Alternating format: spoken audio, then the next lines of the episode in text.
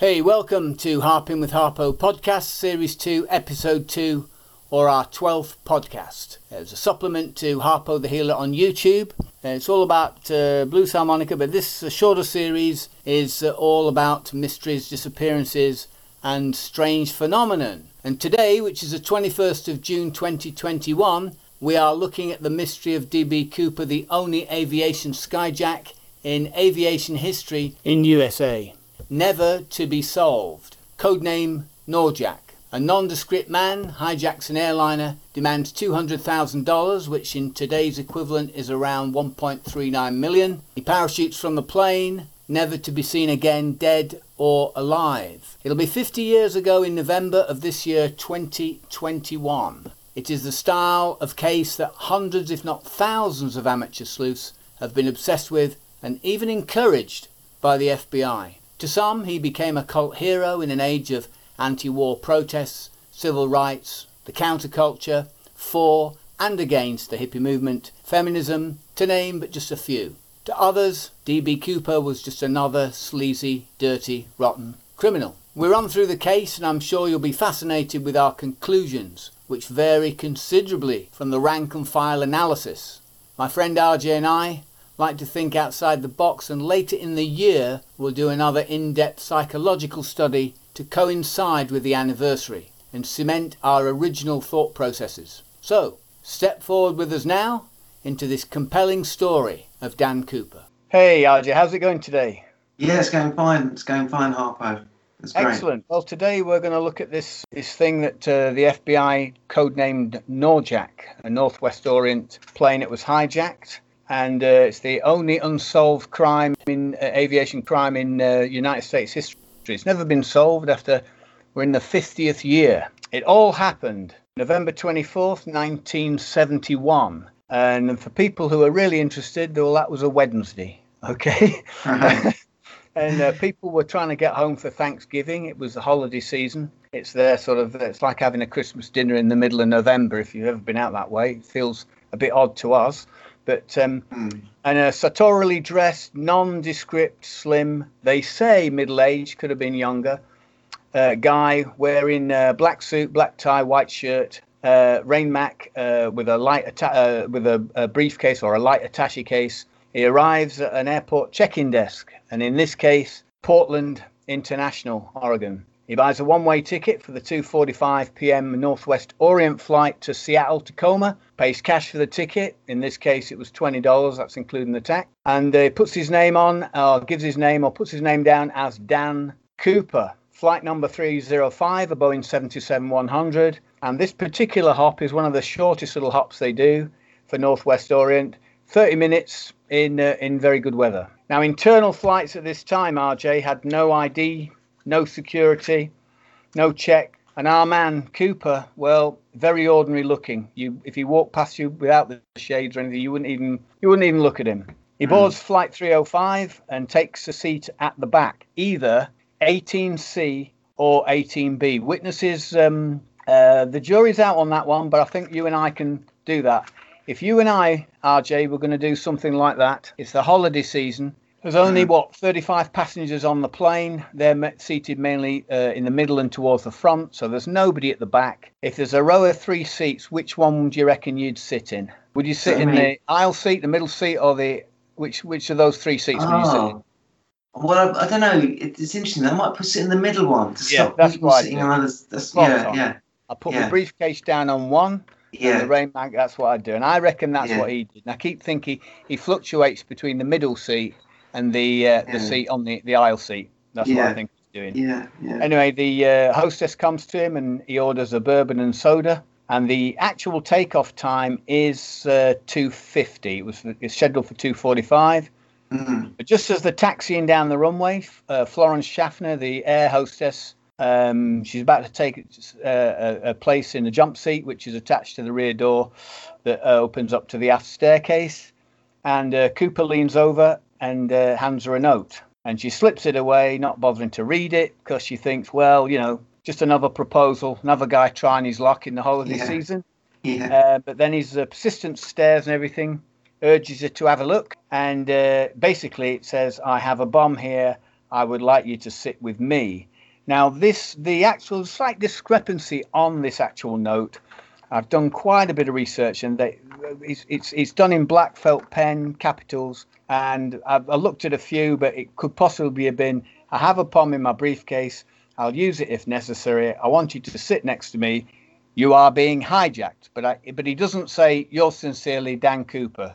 That bit's missed off. Yeah. Doesn't say that.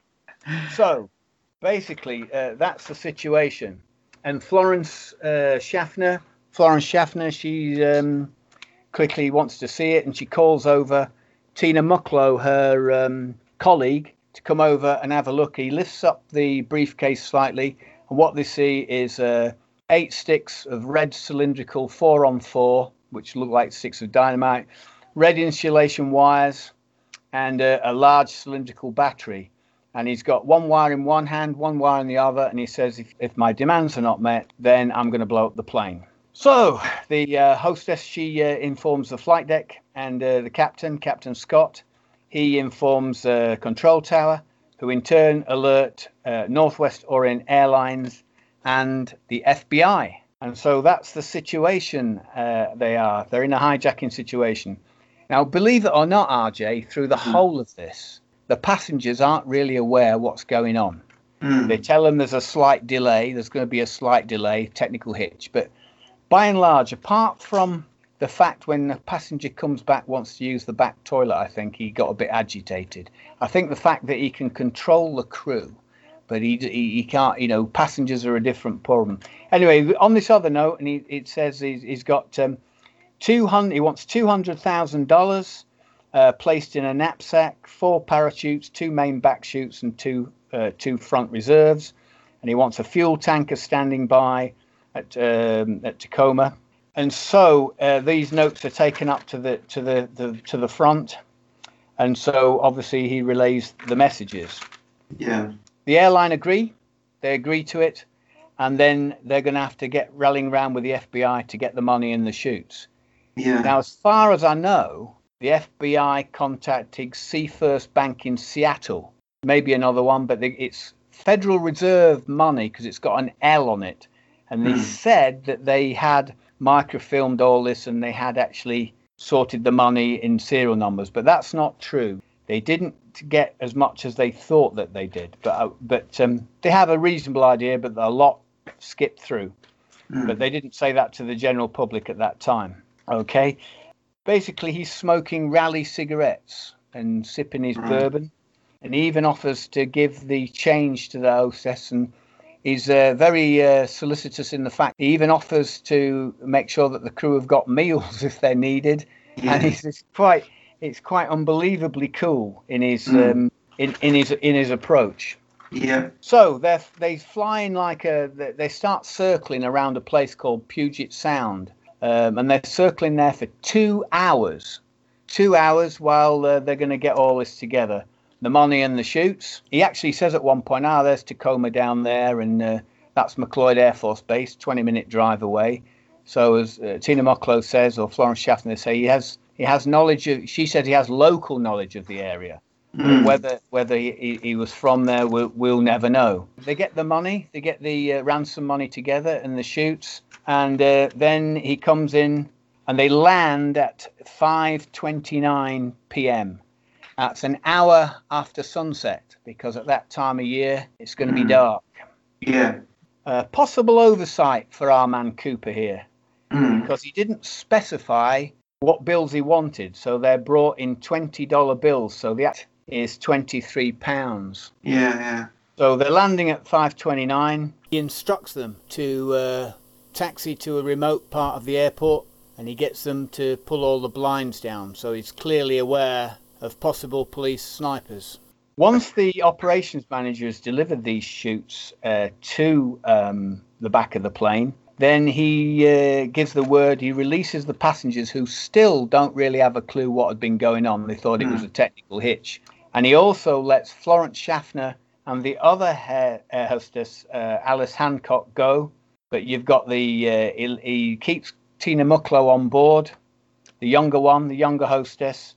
And he also keeps the flight engineer, the co-pilot, and the pilot in the cockpit. Now, he inspects the cash. Obviously, he inspects it before he releases them. And once he's satisfied, he releases, as I said, he releases the rest of the crew and the passengers. Got a pilot, a co-pilot, a flight engineer still on, and, of course, Tina Mucklow. Now, here's the thing. He then says that he tells her to reply to the flight deck. He says to Mucklow, "I want them to fly with the undercarriage stayed down. I want to fly at 10,000 feet. I want the flaps at 15 degrees, and I don't need to fly more than 200 miles an hour, depressurized." And also, he said something very strange. He said, "I want you to fly down Victor 23." Well, she relays these things to the captain, and the captain says, "He says what?" Victor 23. Now, Vector 23 is a known bearing, a known corridor. It's a low-altitude corridor in the sky, if you like, where they can fly underneath, fly at low altitude. And he was surprised that he'd used the word Victor 23, which we could come back to, as we're going to come back to the parachutes at one day. And he's there. Yeah. But he's still cool about it. And while they were refueling him, how's this for being cool, RJ? They had a vapor lock in one of the tankers, and they had to go and get another one. Yeah. I mean, he's got to be pretty cool to not be agitated about that. I mean, that's amazing. They could have been stalling him, couldn't they? Yeah.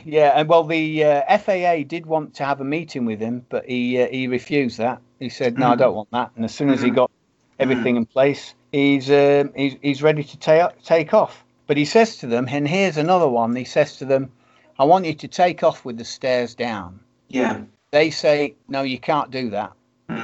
He said this. Actually, he said, you can do it. But he didn't press the point. He actually says, "Yes, you can do it." But he never pressed the point. He went, "OK, we'll do it when it's in the air." Now, and that's actually documented. I didn't know this for years, but that's quite a big thing. Yeah. Because as I said, I must tell the listener just before we carry on with the story, that I became interested in this back in the mid-'80s. I was coming across the Atlantic in a Northwest Orient 747, and somebody had given me Max Gunther's, the very first book on, it's not particularly brilliant actually, but it was on what happened to D.B. Cooper, and I was actually reading it on a on a 747 coming across the Atlantic. Well, clearly there was no worry, because I don't think I was going to throw myself out of a 747 at 37,000 feet over the Atlantic. It's kind of a bit ludicrous, but anyway. So they take off at 7:40, I think it was, when they take off. Yeah. But he wants them to set a course for Mexico City. But they realise they ain't got enough fuel to get there. They're going to have to stop and refuel. They can't go that far. No. So, and he says, "Look, we got two choices. You can go to Reno, and go to Phoenix." And he picks Reno. He says, "Yeah, Reno's nice. We'll go there." And so that was the situation. So they fly on a bit. Now, at about we must be getting up to the stage where about 8 p.m. they noticed that the aft stair light's on at the back. He'd asked Tina Mucklow to go into the cockpit and shut them and leave. But as she was leaving, she saw him tie something round his waist. She thought it was probably the money bag. At 8:00, the aft stair light goes on. Then the next thing, I think it's at 8:13, that there's a depression in the tail. They feel it in the cockpit, and Scott has to retrim the plane. He has to trim it. You know, he's flying down this Vector 23, and although they were going to put it on autopilot, he's flying it manually because they're flying it so damn slow. Of course, they'll be dragged from the wheels and everything, and flying at 10,000, depressurized. So, and he's flying down this corridor. But at 8:13, when they feel that depression in the tail, they reckon that that's the point Cooper makes his jump, and so the plane flies on. So the other guy in the cockpit, his name was Harold E. Anderson. He was the flight engineer, co-pilot Bill Radicek, and pilot Scott. And they fly on, and I think they land in Reno at about 10:15 or somewhere. And but when they were in the air, before he jumped, two fighters were scrambled, two F-106s from McLeod Air Force Base. One flew above, one flew below, but they had huge problems because they can't fly that slow. He's flying at 10,000. He's flying under the radar, so the radar can't pick him up. and they're having to do huge S's to come round and fly up and below to try and stay with the plane. There was also a T-33 trainer, a National Guard plane on another mission, told to follow it, but they ran short on fuel soon after, and they had to turn back. They landed at about 10:15, and the FBI stormed the plane, and they don't know whether the bomb or he's still on board or has he gone, you know, they're not sure. The plane landed with its staircase down, sparks flying everywhere, and that's it. But he's gone. They realise he's gone, but he's left his calling card. Calling card is a black clip-on tie left on the seat. Oh, yeah. Like Pink Panther films, leaving a calling card, isn't it? Yeah. And I think 7 or 8 cigarette butts that were left, and he'd had a couple of bourbons on, and that's it. He's gone. Our man Dan Cooper has left, never to be seen again. Why do you think? Just on that note, there, why he's so meticulous? It sounds. Why would he leave the tie? Do you think that's significant? Is that symbolic of something? Yes, that is that question there, RJ, has been debated for 50 years. And as you asked me it, I've been racking that wonder. You know, is this a disgruntled employee of an airline, or is it a tie that perhaps he nicked or borrowed from somebody else and he's just using it, you know? Yeah.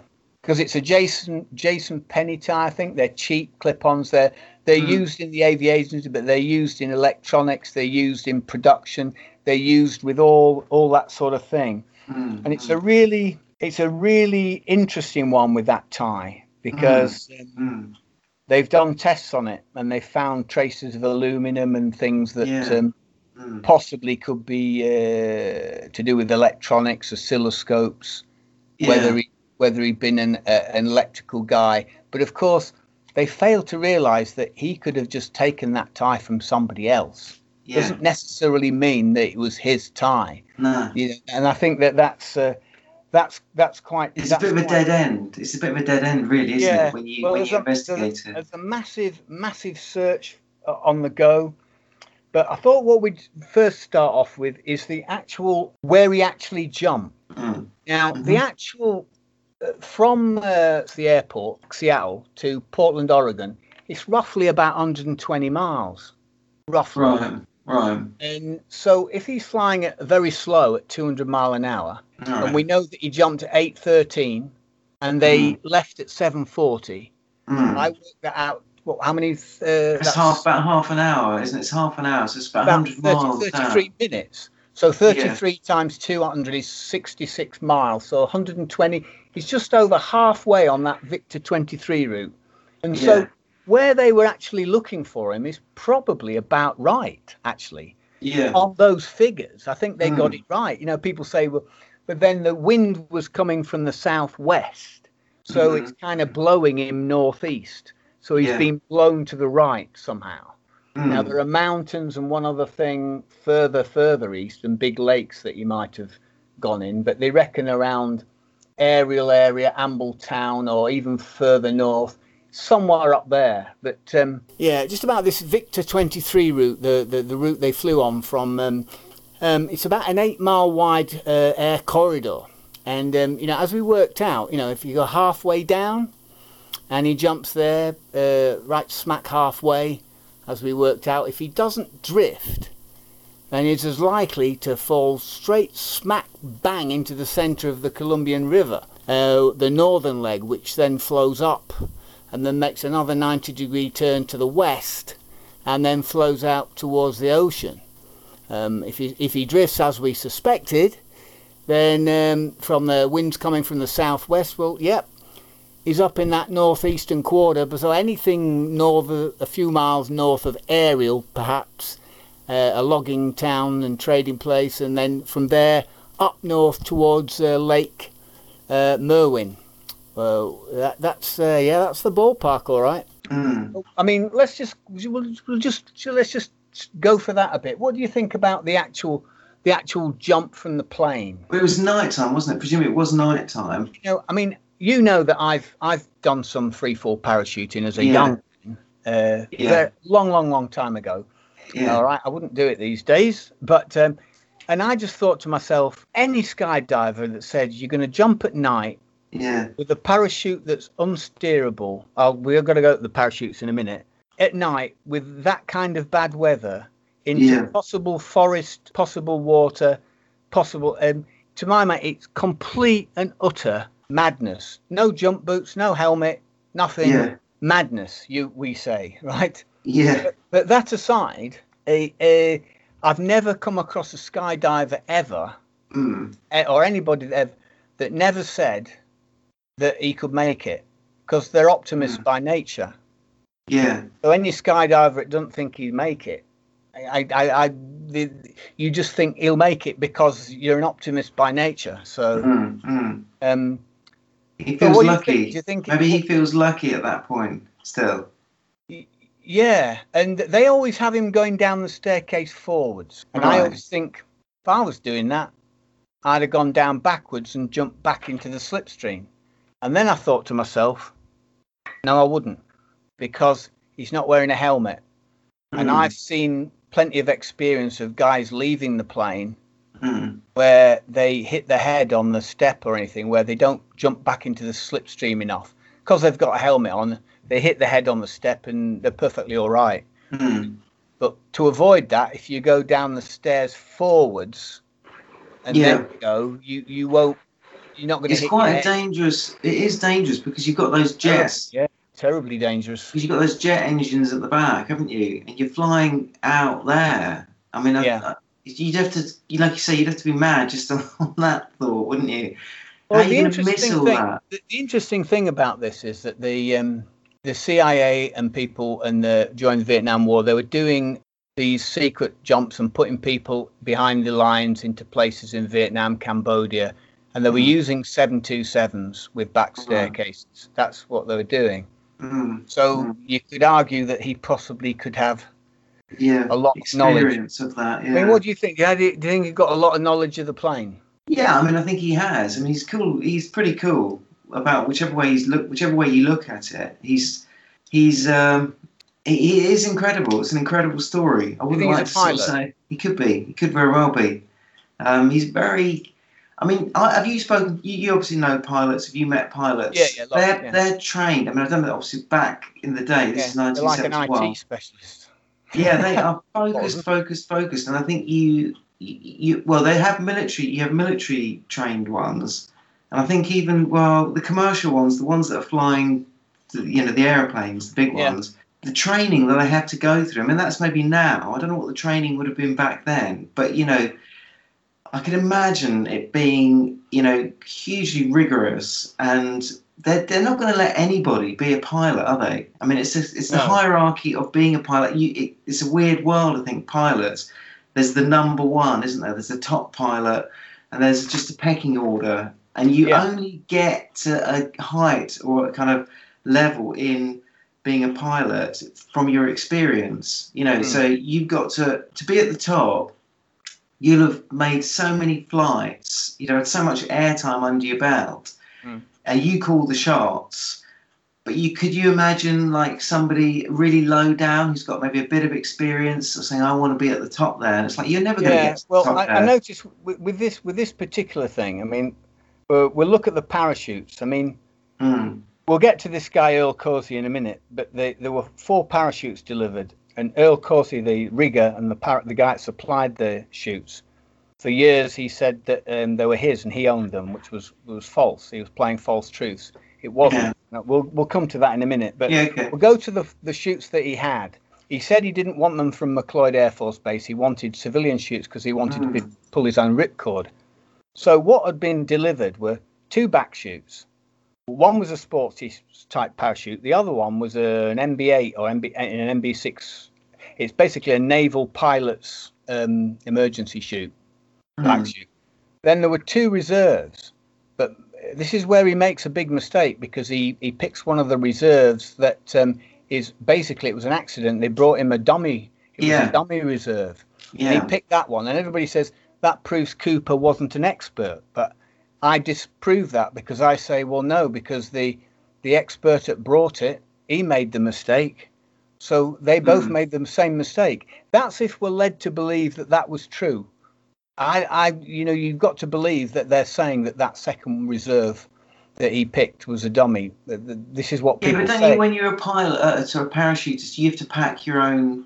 You pack your own parachute, don't you? You're going to be packing your own chutes a lot of times, or riggers might well pack for you. In this case, the rigger had packed those chutes, apparently, Earl Cossey.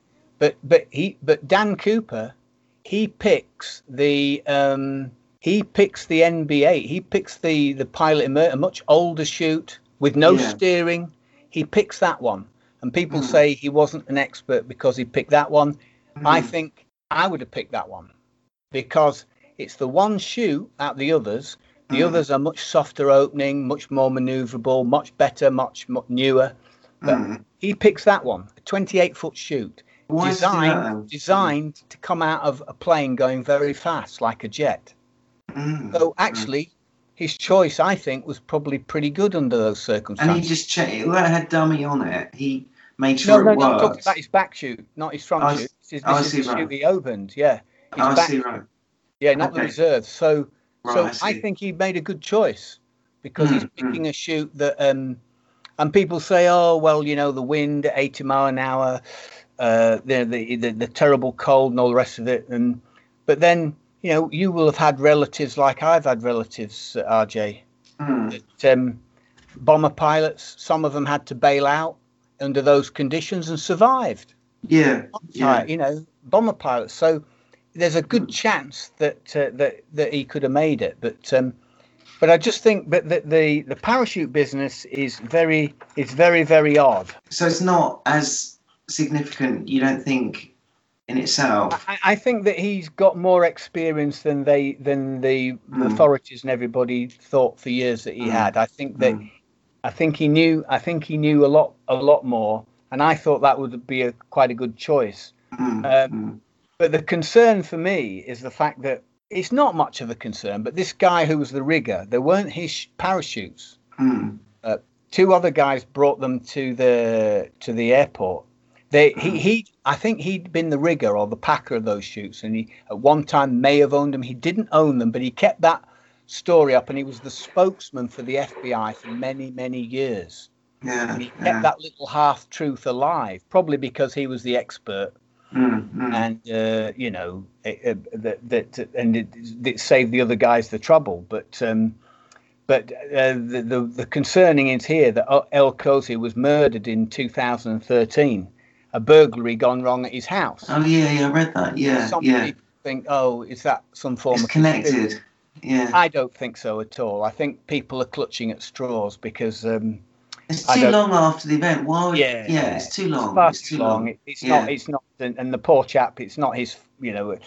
I think if I was the FBI, I'd have done the same thing. He's the expert.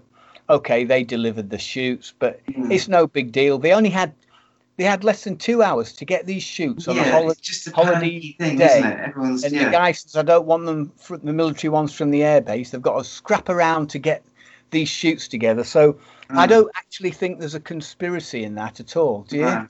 No, I think it's just these things happen, don't they? Yeah, and if you or I were the FBI guy, I always wanted to be an FBI guy since I was a kid, actually. But I realised wrong nation, and because I was watching all the films, you know, and I thought. And then I was in the States one time where a guy was at law school and showed me an application form. He says, "Look, they send these when you're at law school. They send you these round if you want to join."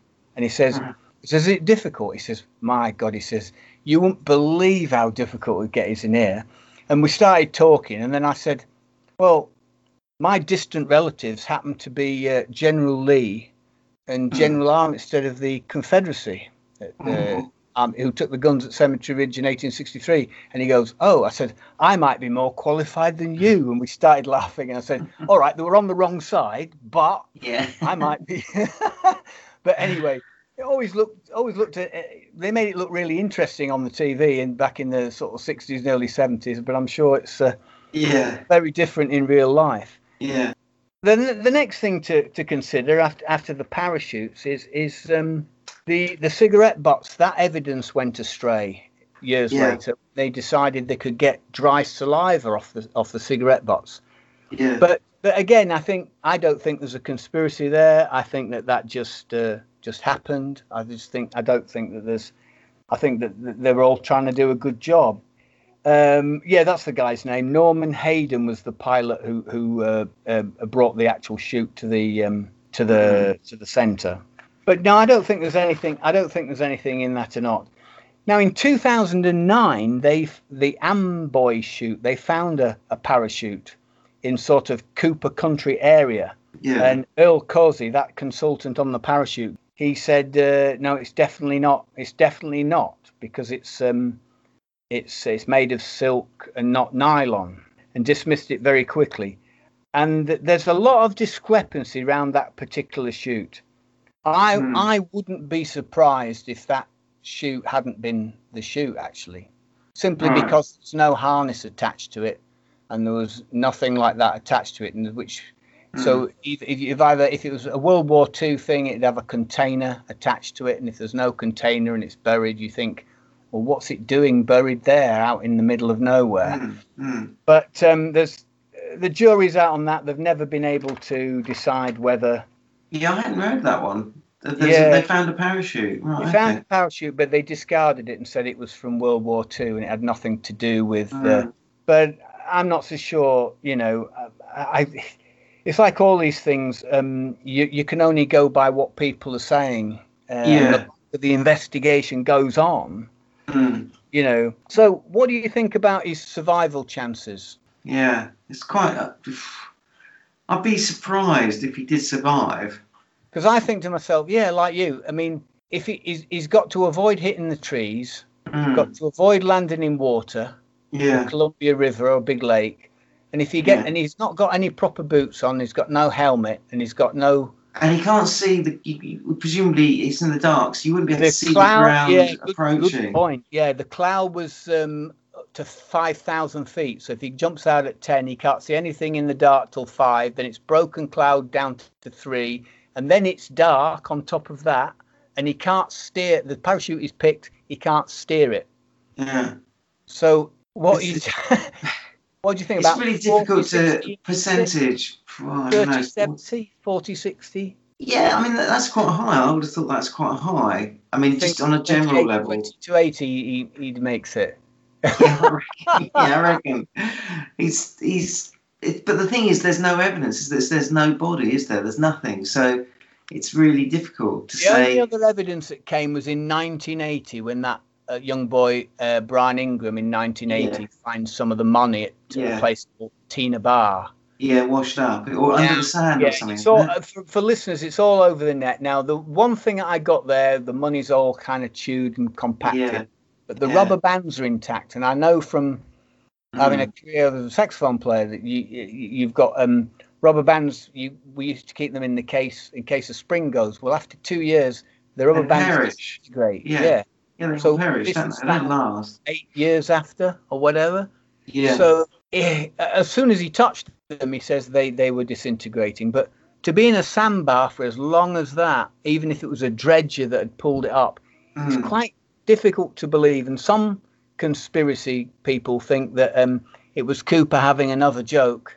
Yeah. The place is called Tina Bar, or the locals call it Tina Bar, as in Tina Mucklow, the flight attendant. Yeah. So they think that perhaps he's got some of this money and he's. What do you think? Do you think that's possible, or do you think he wouldn't do that? I don't think he would sort of be so contrived with it. It seems a sort of little bit kind of.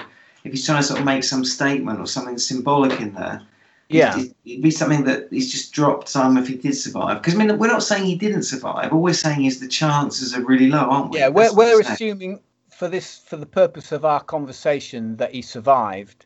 But it's general consensus that he probably perished in the drop, and probably landed in the Columbia River, picked up by ship's propellers, and probably washed out into the ocean. A strong possibility, everything's gone, but we're assuming that the guy made it, sort of, you know. And for me, now this is an interesting one. Yeah. Do you think he'd have an accomplice on the ground, or do you think he's a lone wolf? You know, some of these these lone wolves are pretty good. But even lone wolves, they could be manipulating their friends, couldn't they, to sort of just try and help them. Yeah. So I think he's probably done most of it as just an individual. I think, really, he's just an individual. I agree. Everybody says that they had an accomplice with a plane standing by, an extra runner guy, done this and the other. If there was a little plane standing by at a small airstrip in the middle of the night, how on earth would he know where he's landed? Because in those days, there's no communication between the two of them. It would be impossible to know whether he made it or not. Yeah. So he wouldn't sit there in this little plane all night, because the following morning, the area is going to be swamped full of FBI, police, servicemen, all looking for him. Mm. So I just can't see that. I was going to say, the whole attitude, his whole demeanour has been very cool, as you say. And so that's him thinking it doesn't matter what happens next, because I'm not having to sort of meet a time. I'm not having to sort of be somewhere. Yes, and I think that point is such a brilliant point, and nobody has picked up on what you've just said there. I think that's absolutely brilliant. Yeah. We go back to Frank Abagnale, the FBI guy who was the Catch Me As You Can guy. They made the film about him. Yeah. The one thing he said as a 16-year-old, he says, "I never planned too far ahead. No. I always thought I was probably going to get caught, and I was happy to accept that. Therefore." He had no nerves. Yeah. He was completely and utterly relaxed. Yeah. And I'm thinking, apart from the slight agitation when a passenger wanted to come back to use the loo at the back and they ushered him to the front, he was in complete control because he knew the crew would do as they're told. Mm. He just couldn't probably control the passengers. He probably wanted rid of them as soon as he could, But I think that thing that you're saying is he doesn't really care. No. I think he's not really too bothered whether he lives or dies. I think he made that decision before he's I think he's an opportunist who's taken an opportunity, and I don't think he's thinking too far ahead. Yeah, and it's like you sort of say. Sometimes people are successful without they're not trying too hard. That's what relaxes you, isn't it? Don't try too hard. If you force it, your brain starts telling you weird things, and you sort of you undermine yourself, don't you? Absolutely. And when I listened to the talk of that fantastic FBI guy who was the Catch Him As You Can guy, Frank Abagnale, he said that's how it worked.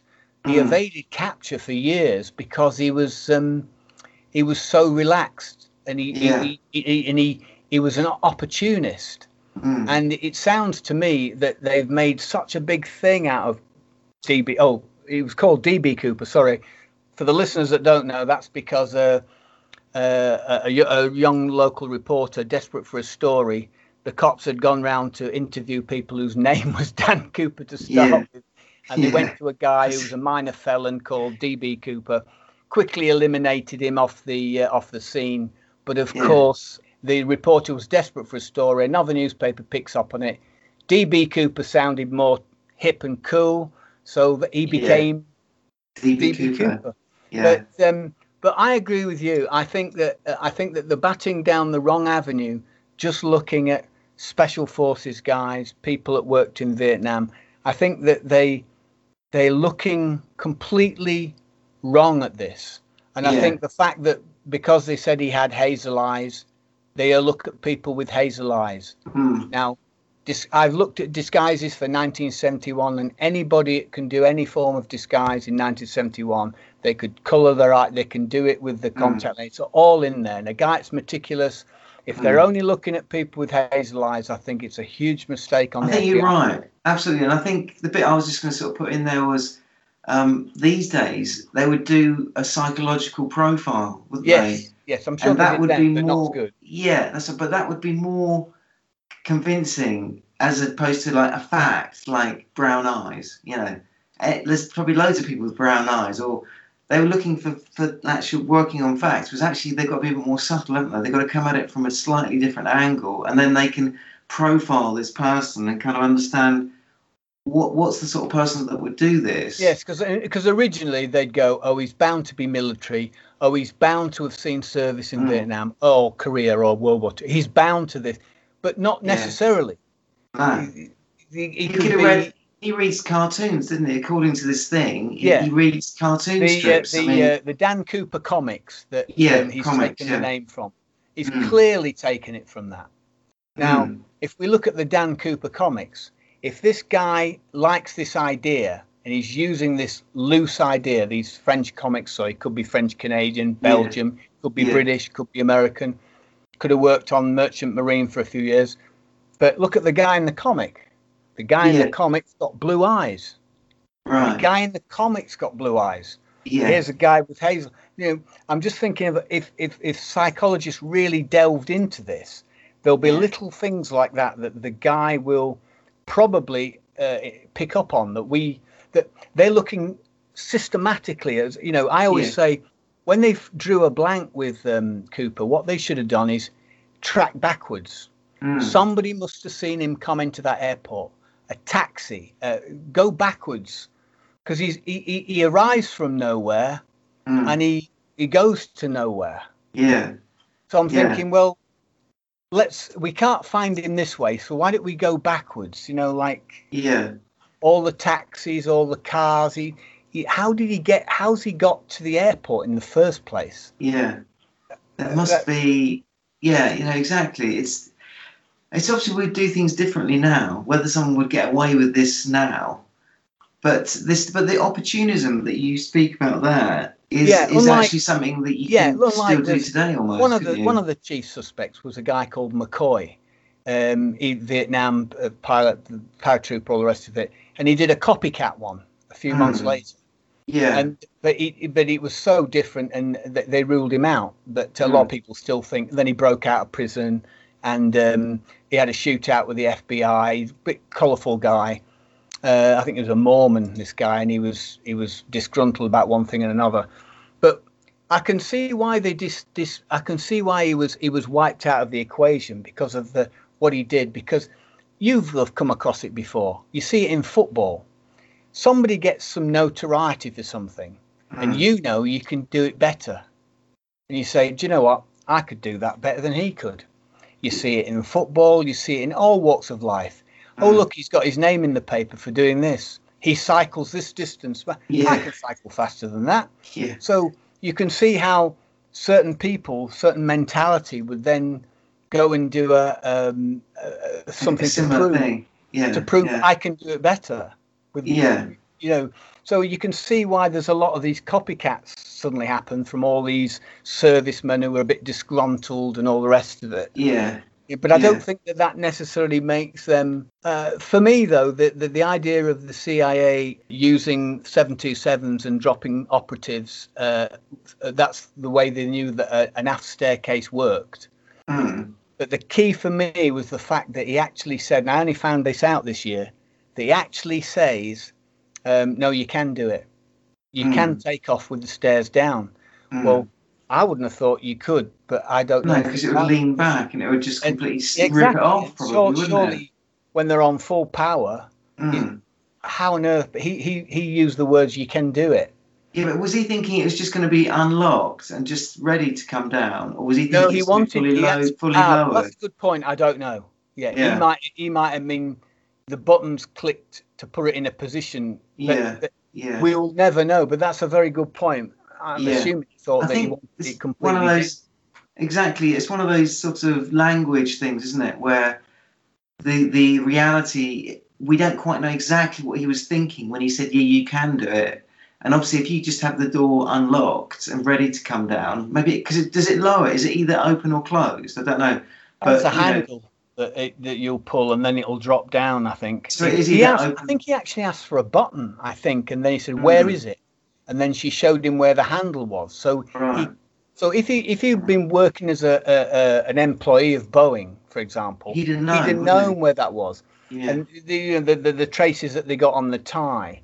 But the only thing that's interesting is that SSL was a project in Seattle building a supersonic airline, a little bit like Concorde.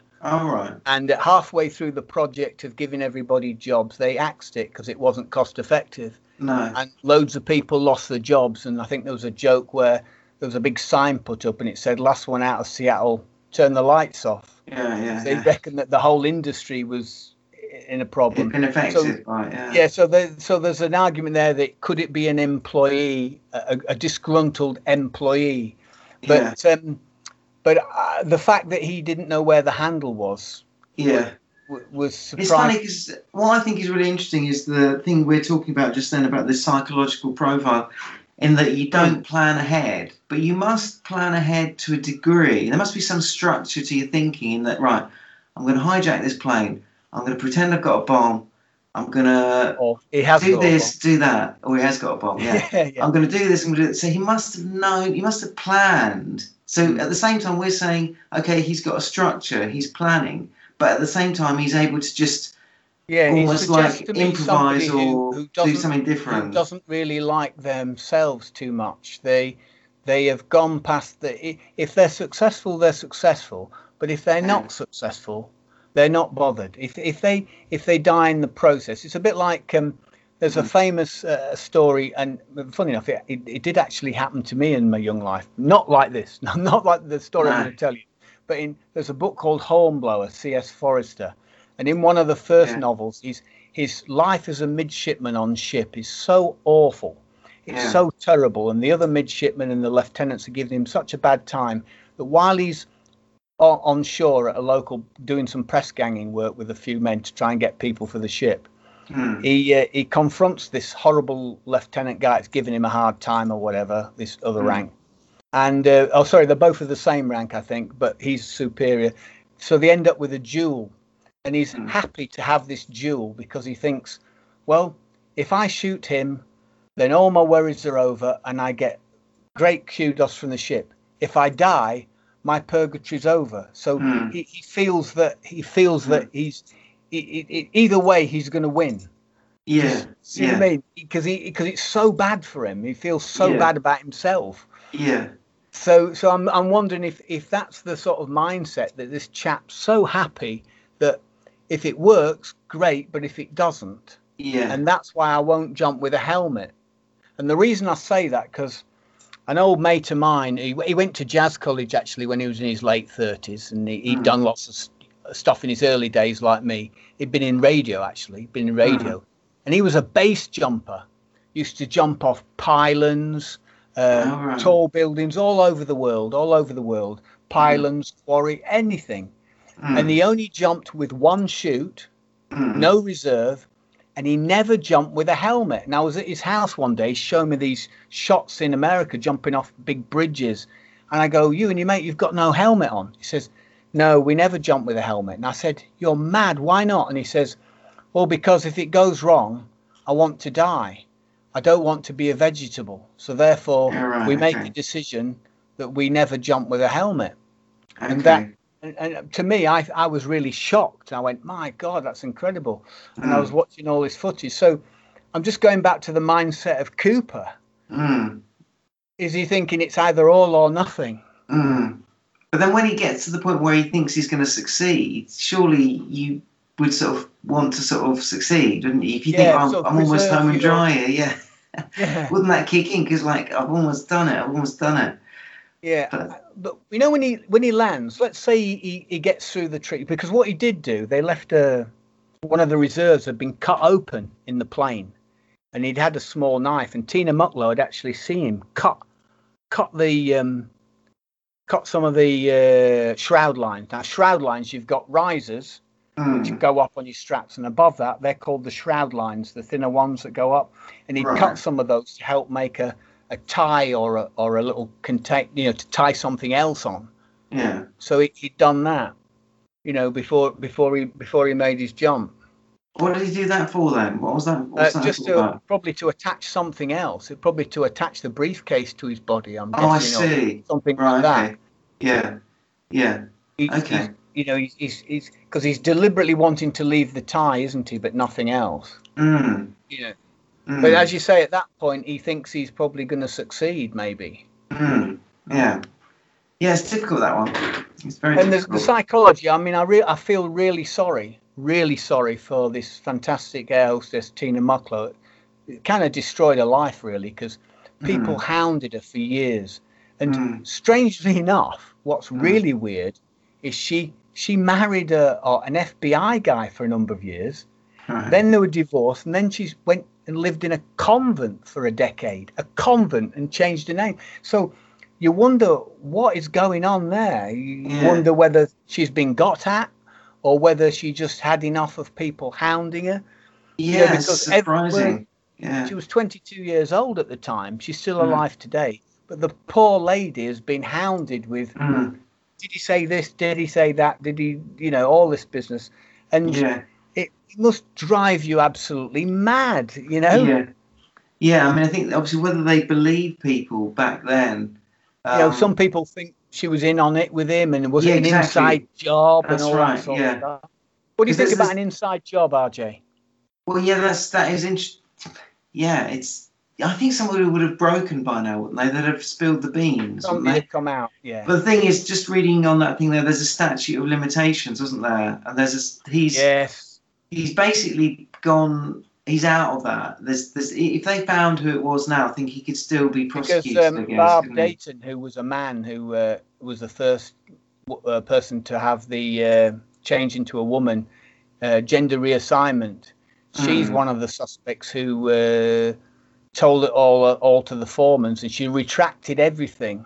Right. Retracted after the statute of limitations in 1976 or 77. Yes, or 76. Yeah, yeah, 76. Yeah, that's right. And then she retracted it all because they realised she could be indicted. And they put a grand jury on it, and they voted to keep it in. Yeah. So, but the thing is, but she didn't do it on her deathbed. She was doing it when she was very much alive. Whereas most people said they were D.B. Cooper on their deathbed. I've read that, You know, which I think's hilarious. Just before I go... I think you can't believe it. And then you go, well, can you say that again? What do you mean? And then you pay it. Well, where's the rest of it? Because it's really... And it just reminds me, back in the... I had a lot of friends of mine who... They'd done sort of crazy things. They were in like special. They'd done in soldiering. I came across a lot of my friends, and one of my friends told me, he said, "Do you remember the embassy siege in Britain? You know, the Iranian embassy." He said, "For about 15 years after that, you never met any service person that didn't tell you that somehow I was involved in that, but I don't want to talk about it." Yeah, yeah. It's like everybody wants to be D.B. Cooper. I could have done it. Yeah. Oh, was it you then? Oh, I can't say. Yeah. You know that because they want this kind of mystique. But famously, Ralph Himmelbach, one of the original FBI case agent, he famously said he was just another sleazy common criminal. I think he said, and in a way. He has a point, because at the end of the day, the guy is doing doing something that's really wrong, and fortunately nobody was hurt, but he was threatening the lives of all the people on the plane. You know, in a way. I think going back to whether he had somebody else was helping him. Yeah, I think the way he's acted, what he's doing, I don't think he would want anybody else really helping him, because I think he would see that as a problem. Because you've got to stop them from talking, blabbing something out at any point. Because you've got to plan something. Someone could just blab something out. I agree. I don't think it's too. I think it's too risky. That's a really fantastic point. And over the years, I've gone from somebody helping, somebody not, somebody helping, and I came to the conclusion he's a lone wolf and he's an opportunist. Because I cannot believe, because once he's on the deck, once he's made it. The person who's helping them doesn't know they've made it till he's either got to get someone to come from way outside. Yeah. I mean, there is some guy, the dump truck driver guy. Yeah, I don't know if you've seen that one. Yeah, I've seen that. Yeah. Well, what about the people in the cafe? You know, for the listener, it doesn't know. There's a dump truck driver that said he was driving along. He was going to play some country music somewhere. Yeah, and he sees this guy walking along the road, rain swept, and goes into this little cafe place where he was, and asked if he could describe to his mate on the phone if he could. Where was it? Where am I? Yeah. Oh, what about the people in the cafe? Who else has seen him besides him? It seemed credible to start with, but I'm thinking, well, what about the other people that were in there? Yeah, they must have seen him. Yeah, even the people working behind the we don't know about them because they probably would clock everybody that comes in. You'd clock a guy coming in wet through in a suit without his tie on. Where am I? He would stand out, wouldn't they? If he's sort of in a bit of sort of back of beyond type place, so there's no obvious sort of where am I? Yeah, as you say. Absolutely, yeah. And would he go to just somebody sitting? Because in the bit of footage, he kind of says, "Well, I was quite young back then, so it's 1972." Yes. He's just a kid. He says, "I was just a kid. I was drinking my cup of coffee. Yes. The guy said to me, could you go and make this phone call?" Well, why would he ask this guy to make if he's there? Why doesn't he go and make the phone call? Why involve somebody? He wants the guy to tell him whereabouts he is. I suppose but he could just say that. He could say, "What's this place called? What roads are outside?" Okay, thanks. So then he just tells the other bloke. Yeah, then he goes and makes the phone call. But, and he says that mitigates anybody asking him any questions. Yeah, and back in the day, then, I don't know whether you notice it now. No one stops you these days to ask for directions, do they? No, because everyone's got phones and things. But back, probably like 10, 15 back in then, ago, it's a bit like you always get someone. It's like being in London in the 70s and 80s. If you wanted to know where Tottenham Court Road was, just if you didn't know where you were, you asked an American.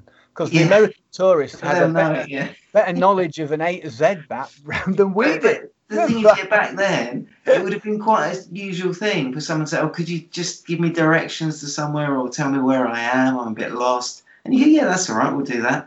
But nowadays, no one does that. They don't ask the time. They don't ask, "Where am I?" because they've got their phones, haven't they? So everyone's got a smartphone. I think going back to the psychological aspect, I think that a guy like a helicopter pilot who'd served in Vietnam is a possibility if they've got parachute training. But I mean, I've known quite a few chopper pilots, and you probably have. And they're the guys that tend to stay with the ship, really.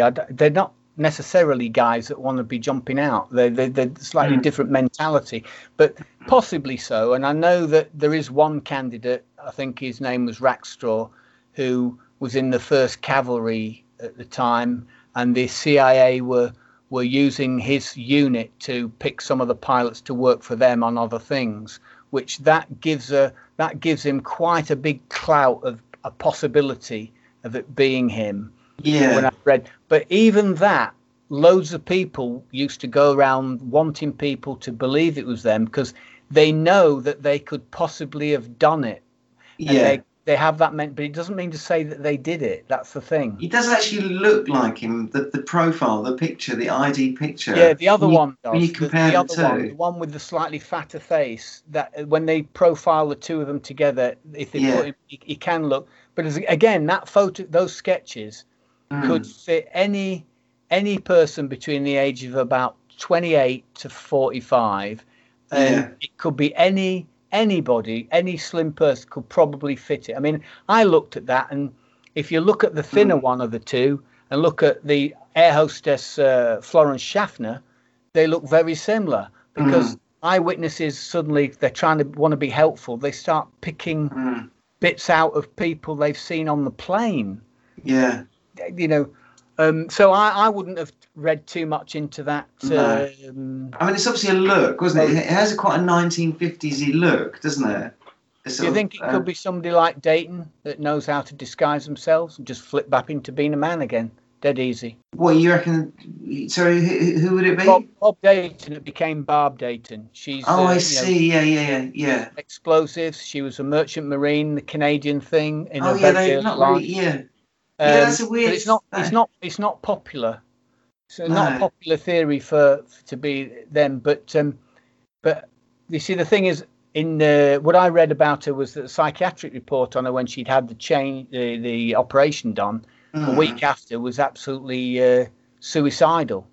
But a week after that heist was done, after the hijacking was done, the psychiatric report's totally different. They always think, maybe it could be somebody like that. Yeah, I wouldn't rule it. I guess you can't rule these things out. That Yeah. She was fearless, reckless. You know, she. What I'm saying is, she or he. She's the one from a disguise point of view. An expert, but probably. But again, there's about 12 of them, 12 suspects, and every single one of them, it could be them. In a way. Yeah. I think it's always, do you think it's easier for a woman to sort of look like a man? It's sometimes a man looking like... It was a man to start with. Yeah. And then he's become a woman. To revert back to a man would be very, very easy. Yeah. But it's just from a psychological point of view of not being happy with themselves, of it disgruntled. But the business with Rackstraw was that he did actually write to the army disgruntled when they got rid of him. Right. Okay. But they've all got history of being him. They could all be him. Yeah. It's I think you've got to be so open-minded on this one. Yeah, it's difficult, isn't it? I mean, there's I think that they have to go backwards, really. And I think that the comics, a lot of people say, oh, the clues with Tina Mucklow because she was the last person to see him. But I discount that. I think that was done. The plane thing was done. I think the comics and then the idea that he likes practical jokes. That's why the money thing at Tina Bar could have been a possibility, because he likes the idea. But after reading what I've read, like you, I'm swaying towards the fact it was dredged up. I'm just swaying towards that fact after I've read everything. Yeah. I think it's very, very unlikely that he take the money and go and place it there in that particular part. Yeah, just why would he do that? No. He could if he could write letters to the, like some of them did, write hoax letters to the paper, couldn't he? Yeah, but I think he wouldn't publicise. He wouldn't really want to publicise himself or try and sort of make out like, look at me, I've done this and I've evaded the police, or whatever. Is he that sort of person? I mean, I think he just was thinking, I'm going to keep a low profile here. While, you know, these people, you do wonder the psychological profile again of these. If you've gone to, you've been successful in achieving what you set out to do, why would you then want to brag about it? Because that's going to get you into trouble. Yeah, that's the nature of the recidivist, the nature of the criminal, isn't it? To brag about it. I think that's how McCoy got caught. He was saying that he could have done that D.B. Cooper thing to a friend, went and did his copycat one, and then this mate told the FBI, and the following day they went round the house, found the money, found everything, and that was the end of that. You know, he's been very clever. I mean, I think at the end of the day, this character, whoever he is, unbelievable. I think he is pretty clever, actually. The FBI made him out to be not very clever. I agree with you. I think that he's very, very clever, and his natural concern for his own life doesn't come into it. He's accepted the risk. He's accepted the risk. Once he's accepted the risk, you know, the motorcyclist goes into the corner, 170 mile an hour or whatever. They accept the risks. To you and I, it's crazy, but the risk has been accepted. So therefore, he's not anxious because he knows what he wants to do. Yeah, and as you sort of say, the time frame, you know, during the sort of Vietnam War. There's guys that are just, the training is just in their mindset, isn't it? It's just how they come out. And there's hundreds of them. But for whatever reason, they've decided to do what they do.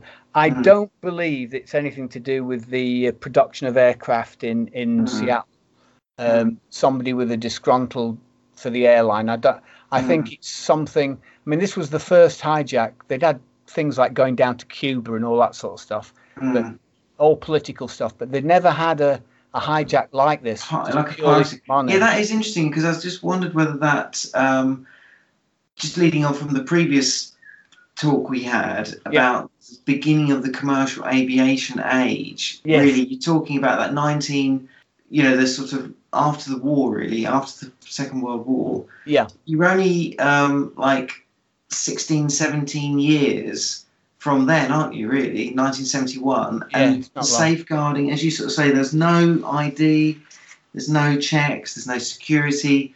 some of the things that have come out from this event. I think from this particular one, the spy hole in the cockpit looking back into the cabin. Yeah, it's probably standard. Introduced now, after this, Yeah, but you wouldn't think that would be... Because there's something to do with locking the door as well, something like that, so they can't get in to get to the pilots. There's various things. There is nowadays that came much later. Yeah. So every time they have some event like this, it kind of triggers some security intervention that they go, we better do this. But slowly over the years, we've become more security conscious. But back then, probably someone's thought, wait a minute, he's probably flown this trip quite a lot. And he's thought, I could exploit all this because it's just all done on trust. Everyone's just trusting everybody. And there probably haven't been many of these kind of piracy cases. It's got that entrepreneurial thing as well, that thing of if it fails... They'll just pick yourself up. He's not bothered about what people think.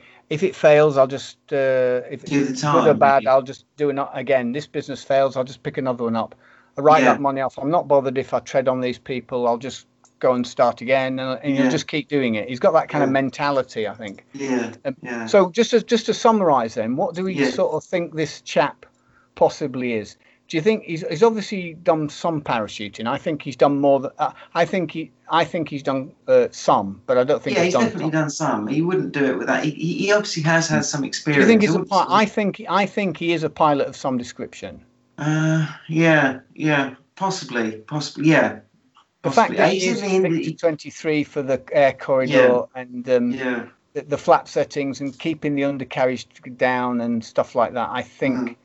He's a pilot of some description. Do you think he's seen some form of not very nice things like combat? Do you think he's had that experience?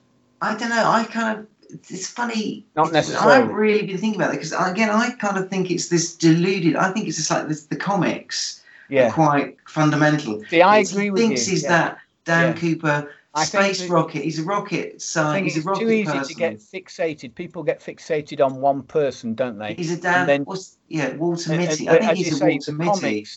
That idea, the Walter Mitty style character. Yeah, but to go from the comics, you think that that's something that is quite big in his mindset here. It's a sort of naive. It's an outsider. It's a slightly outsider. It's a slight deluded. It's a slight deluded thing, isn't it? Yeah. A weird world. He's in a sort of little weird world of himself, but he can function normally. He's probably, and we're all mad. We're all as mad as the next person. It's interesting when there's an instructions came with the parachutes, and she said there's instructions here. He says, "Oh, sorry, I don't need that." And then when she said something else to him, I think Tina Mucklow said in recent years something like, when she goes, "Don't leave the bomb." She said something about the bomb as she went in the cockpit, but he completely ignored it. He was busy tying on his thing. He's just gone from one thing to another. He's almost deluded that she exists now. He's in another little world, isn't he? Ready to... Yeah. It's a sort of slight autism. You know, they talk about these spectrums that people are on. And men tend to be like OCD. So maybe he probably reads instructions So between the two of us, we don't necessarily think that he's had to have had combat training then. No, he could just read manuals. He could read manuals, understand stuff, get a little bit of experience here and there. And it's probably isolation or his deludedness that's developed. It's developed in the way it's developed. Yeah. He's definitely do you agree with me then? We both agree. I don't agree that, like you, I agree. Excuse me. I agree that... I don't think he had an accomplice on the ground. No, I agree. I totally agree on that. I think he's lone wolf territory. Yeah. It's a cell, and that's it. Yeah. Which a lot of people, we're going against a lot of people here. And do you think that it's the guy could have at one time worked with CIA, and therefore they either protect him or tell the FBI just to... Oh, well, you think he might have some information on them, and he's working with them. Or he did work for them for a bit. Yeah, but he sort of says, look, you can't get me because I'll spill the beans on other things. Do you think he's sort of in that... Yeah, he's got protection. Again, he's got some kind of protection. They could get rid of him. He could get rid of him, but he might... Yeah. But would it be... It's unlikely if the CIA wanted to get rid of him, they could get rid of him. So, therefore, I don't think that's an option, really. Do you? No, No, thinking about it, no. So looking at it, he probably isn't any of those things. He's probably... No. Do you think he's... the air hostess says he didn't have an accent, which is ridiculous to us. Mm. She says he didn't have an accent. So basically, she's suggesting more sort of Midwest American or sort of Canadian, where they don't lilt up. You know, they don't say, tomorrow, they'll talk with an American accent, but it'll be like we are talking now. Yeah, maybe because he's from the area, so he's probably from that area. Yeah, okay, yeah. I don't know the difference between like someone like on that sort of Seattle, Oregon, Northwest. Or do you think that the guy is clever with the accents? It could be. He's disguising his accent. Could be. Because he's comicified in that way. Isn't he? All that stuff. So but then why don't you just pick a Scottish accent then, or and try and do any accent, you know, a different accent. I don't know whether anybody's ever done that, but if you're going to go to all the trouble of trying to reduce your accent, but so he's gone to all that trouble with the suit. I reckon he's gone to the trouble of changing his voice as well. Yeah, he could do it. The way his suit, the way he looks, the drabness of it all. He's very clever, and I think that the hazel eyes—that's just something I don't think they should just discount somebody because he's got a different colour eye. Is that so? That was one of the things. One of the said he had hazel eyes. Yeah, they were distinctive. I mean, hazel eyes distinctive. Sometimes you see blue eyes that are quite distinctive. I don't know. I suppose when you think he's about to blow the place up, I suppose you've got to looking him in the eyes. It's very difficult. Can I just excuse me? Can you tell me what eye colour you've got while you're at it? And, could have been wearing contact lenses. Well, yeah, they were in 71, and they could have been like like that David Bowie film, the Man Who Fell to Earth type film. And his name. Yeah, if we go down the fact of was he working for Langley? Was he working for the secret lot? You know. Yeah, yeah. Or was he in fact? He probably had lizard eyes. Yeah. Was he just a guy that he can't have been a guy that was asked to do it, because nobody in the right mind. And you're right, you know, this business about the accomplice. Well, can you imagine if there's three of you in on this and you draw the short straw and says, we'll wait down here, you up and hijack the plane, jump out, and we'll be right here to pick you up. Yeah. Nice and safe down here, yeah. Well, and then he'd be saying, well, why don't you go up and do it and I'll wait down here. So you can see that from that point of view, it has to be a lone wolf situation. Absolutely. Yeah. I think so. Maybe it's a dare, like, I'll see how far I get on this, as you say. And he probably didn't realise he was going to get this far, and then he jumps out thinking, this is a suicide mission now. One of the big organisations like CIA saying, we want to try this out. You do it, and don't worry, we'll protect you. Yeah, and so he was slightly deluded in that he thought he was going to be protected all the way down the line. Yeah. So they're just testing it, as in testing their security or testing what someone could get away with. The parachutes and everything, it just seems a bit bundled. It just seems a bit too not very well planned, and you know. But you say that, but it also seems really easy. It just seems really easy that he got away with it. Do you know what I think? Yeah, he didn't question very much, did they? Everyone capitulated completely. Like, we'll get him the money. We'll and even when they had the vapor lock on the fuel tanker, I'll just get another one. And he sits there, cool, calm and collected while they get the other lorry. Yeah, because remember, I'd be a bit concerned at this stage. Who's in the other lorry, you know? Yeah, but you know that you talked about that Iranian embassy thing. Oh, yeah. There's a film on that, and the guy who's talking to the hijacker, he's always stalling him, but he makes out, look, I'm doing what I can for you. Please, trust me. Yeah. But he's stalling him all the time. He's stalling him. Yeah. They're not Cooper's stupid. Quite clever. He doesn't get involved with any dialogue like that. He just wants to shoot them, and he's off. You know. Yeah, they're probably thinking he's a bit of a loose cannon here. He could do anything, couldn't he? But then he's with the bomb, he's going to kill himself, isn't he? So. And they know they can't fly above 10,000 because if he starts going dizzy from higher altitude or whatever, he might do something, you know. And obviously they don't know whether that bomb's real or not. They've no idea. No. You know. But suicide missions, you know, we talk about suicide missions in terms of like the people now, the sort of Al Qaeda wearing and strapping about, all that sort of ideology. Back then, was that a sort of typical thing to do, as it were? Do you think 1971? Probably not. Yeah, I can think of the Japanese kamikaze pilots who were just told, "Bang, you're going in. You're not coming back. Strengthen on it. You can't. You'll get back at the end. I mean, you'll see your reward in heaven." I think that business about delusions, right? Because apparently, when he was getting the money, he was giving some to the air hostess, saying, "Here, go and buy yourself something." You know, he was being a bit oddly bit strange behaviour for somebody. It's something for your trouble, sort of thing. And it's a very strange behaviour. Yeah, but in America, you've got to tip everything, haven't you? You've got to tip everyone in America, haven't you? Oh, is that right? You won't get anything unless you tip. I'd end up not getting anything. You'd be starving. Yeah, it'd be terrible.